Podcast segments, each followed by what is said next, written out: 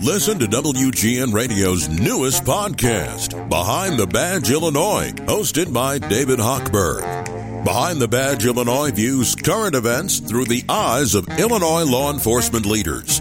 Tune in. Visit WGNRadio.com slash Behind the Badge.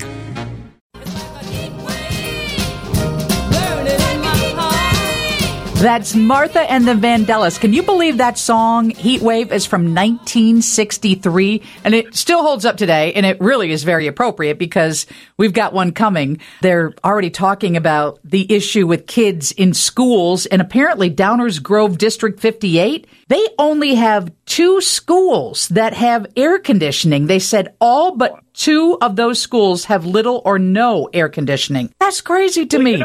You know, Lisa, I I never remember having air conditioning when I went to school. Do you? No, Uh, not at all. We opened the windows. I know. Eh, Heck, we didn't even have an air conditioner at home. I remember we had one unit, and it was put in the family room, and you just laid in bed and you stuck to the sheets. You know. Yeah, So, uh, absolutely. you know, You know this voice. today. It's Tom Skilling from WGN TV, and we've got a hot one on the way, don't we, Tom? We do, Lisa. I, I'll tell you something. You know, I look at these weather maps. What happens when the atmosphere gets into one of these heat modes is the atmosphere expands, and so you get these big domes of hot air. Uh, you know, when we send up the weather balloons, we mark at what altitude certain pressure readings occur. And when you get into a heat wave, uh, the atmosphere expands, so these uh, these heights go up.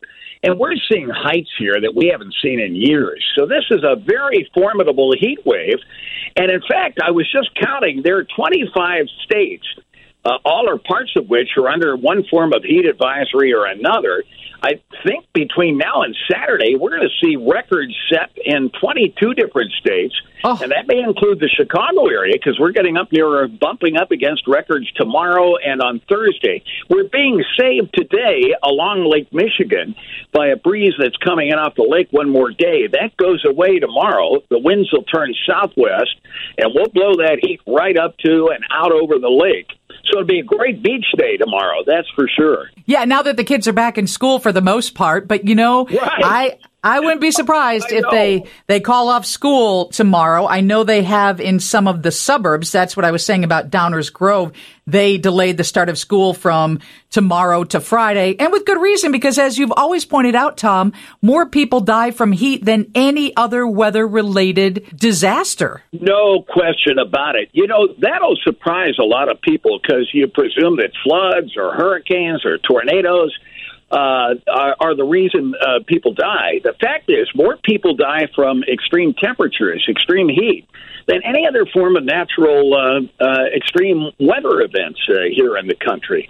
And we saw that in spades uh, back in uh, 1995, July 1995. We lost over 700 of our fellow citizens. It remains to this day the most tragic and deadly natural disaster in Chicago weather history, and heat was involved. The temperature that day went up to 106 at Midway Airport. The dew point was 82. That is just off the charts. That's right up at the upper level of how much moisture we get in the air. And when you combine the two, we had a heat index of 125 degrees. Oh. So that was something. That also extended over three days. This one won't extend quite as far. And the moisture levels, while high and dangerous and uncomfortable, when combined with some of these temperatures we'll have the next couple of days, if people are outside exerting themselves, it won't be quite as bad as it was in 95. But we're looking for 97 tomorrow, 99 tomorrow. 97 is the record. And we could touch 100 on Thursday, though there'll be a front, uh, one of these backdoor fronts that starts down the lakefront. Now, the current thinking is that won't arrive in the city till say about three to five o'clock in the afternoon or evening. So we'll probably have punched up above uh, or up to or just above a hundred, and then see the temps crash late Thursday, and we'll be happy for the relief at that point. But uh, until then, uh, we've got jeopardies. Uh, we've got records set back in 1947 in jeopardy, uh, both tomorrow and during the day Thursday around here. That's a long time. It's it's unusual this late in the summer to be hit with these high temps around here, isn't it? Yeah, it really is. Um, this is uh, the latest we've had a temperature of this extreme in decades. Uh, the last time we hit 100 was 12 years ago, but that occurred back in July. Uh, so here we are, you know, well into August, and we're talking about the hottest temperature. It's interesting. The Lake Michigan water temperature reached a new seasonal high today on the shoreline. It's up to 74 degrees.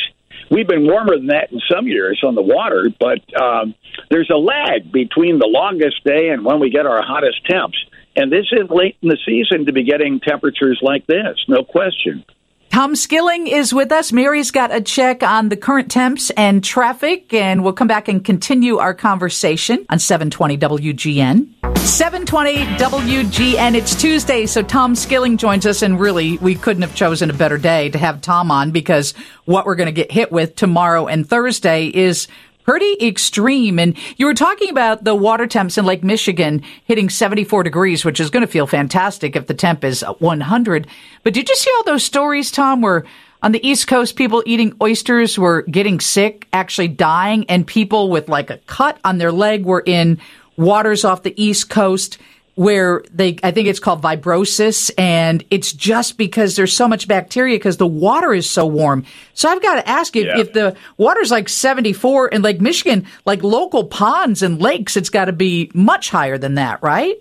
Oh, I, I think you're absolutely right. Well, you know, our ocean temperatures have reached levels uh, globally on average that we've not seen um, you know, look at the temperatures off Key West of the water. They had readings up to 101 degrees. Uh, the the air off the the water off the maritime provinces of Canada has been uh, anywhere uh, around 15 degrees or more above normal. There's a marine heat wave, which is what they call these warm spells in the water, now affecting the Pacific Northwest. And Hilary, the hurricane that blew up and uh, had moved into California as a tropical storm just a couple days ago, producing record rains. That formed over an ocean that's running about five to nine degrees warmer than normal off Mexico. So there are consequences to all this. Um, you know, the Gulf of Mexico is warmer than it's ever been at this time of the year before. And the whole area of the Atlantic over which hurricanes form has water temperatures that are near record highs. So um, it's that fact that has overridden the fact that we've got an El Nino going, and that normally thwarts hurricane development in the Atlantic. So lots of lots of balls in the air here in terms of uh, you know unusual weather this year. I got to ask you this question. I hate to interrupt you, but going back to that warm water, I hear they're talking about a cyclone hitting Texas. I've never heard of a cyclone approaching the U.S. What is the difference between a cyclone and a hurricane? Oh no! Uh, you know, any hurricane uh, or tropical storm is called a tropical cyclone. Now, you know, it's interesting. The storms that we call hurricanes in the Atlantic, the Gulf of Mexico, the Caribbean, and the Eastern Pacific are called cyclones out in the Pacific Ocean south of the equator. They're also called cyclones in the Indian Ocean and also around Australia when you get up by Japan or Southeast Asia, um, uh, the Philippines, for instance, they're called typhoons. They're all the same storm, Lisa. It's just ah. different names. And all of them fall under the general header of tropical cyclone. Uh, a cyclone in meteorology is any low pressure area. So, uh, you know, the early pioneers crossing the plain states who had come from regions of the, of the world where they had not seen tornadoes would see these tornadoes. And the only term they knew for storms was cyclones. And so tornadoes were misidentified for many years and still are in some parts of the country as cyclones, when in fact, uh, you know, a cyclone technically refers to any low pressure system that we see on the weather map. Interesting. Okay, so Sunday when I was at the farm, what you know is far western Illinois, it was warm. Yes. It was probably above 95. But when you walked outside, your body started perspiring immediately because the feels like temperature had to be well over 100. Is that what we're facing Wednesday and Thursday? Oh, yeah. yeah. And in fact, Lisa, you raise an interesting point. You know, uh, we've got crops near uh, the peak uh, of the season right now, and they transpire moisture through natural processes into the atmosphere. You know, an acre of corn is believed to put about 3,000 to 4,000 gallons of water per day into the atmosphere. So if you've ever walked by a cornfield, you know you feel that gush of heat almost coming up at you. That is in part because of the moisture that's being transpired by the plants and the vegetation into the atmosphere, and it's quite a considerable quantity. The, the highest humidities and dew points tend to occur in our agricultural regions uh, at this time of the year. Uh, we get higher dew points here than they do on the Gulf Coast uh, in certain points of summer when crops are near their peak because of the moisture that's put out in the air. That's what they call corn sweat, then? Yeah, exactly. Okay. That's the term. You know about that. Oh, uh, you know, it was living miserable. on a farm. Oh, it was so Yeah. miserable. I can't even tell you because we're surrounded by thousands and thousands and thousands of acres. When you said 3,000 per acre, I'm like, well, no wonder it was miserable on Sunday. You know, and Lisa, one thing point to be made, that's not critical at all of our farmers or anything. That's just Yeah. what plants do. Plants Yeah. put moisture in it, you know? So, Yeah. uh, yeah. All right. So let's go over what we should, you know, I think everybody knows the precautions they need to take. I just hope that they look out for animals, children, and older members of our community because sometimes, No you know, they're just not equipped to make the right decision or to protect themselves from the heat. So when does it really start kicking in? Well, this kicks in tomorrow. The heat warning, uh, the excessive heat warning, goes into effect uh, at 11 o'clock tomorrow and runs through 9 o'clock in the evening. And then there's an excessive heat watch the following day. It's that period of maximum heating that uh, is most dangerous. By the way, Lisa, the city, ever since 1995, has become very proactive in opening cooling centers and encouraging all of us to look in on the elderly, people who live by themselves, and make sure that uh, you know they're cool. And if they're not, uh, there are cooling centers where people can be taken. And we've had no comparable death toll since that 1995 disaster, partly because of the city's proactivity in uh, opening these cooling centers and warning us all and ad- advising us all to look in on the elderly and those who are vulnerable, which include, in particular, the elderly and the young, but also our pets. You don't want pets in cars. You don't want pets or babies left in cars in this kind of stuff.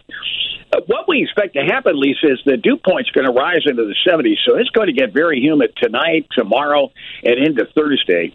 We'll have a low tonight that'll stay in the upper 70s here in the city, uh, go up to about 99 tomorrow. At a time of the year when 82 is normal, that could be a new record. And the heat index at its peak in the afternoon could be up between 110 and 115 uh, we may hit 100 the following day. That would tie the record for the day on Thursday.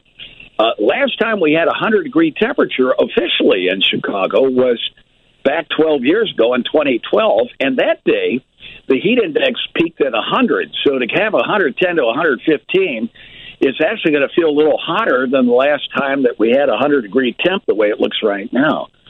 So, but the good news is um, a front hits the area. There's a break in the heat late in the day Thursday could be pretty dramatic, and we've got much cooler and uh, less humid conditions coming Friday, Saturday, Sunday.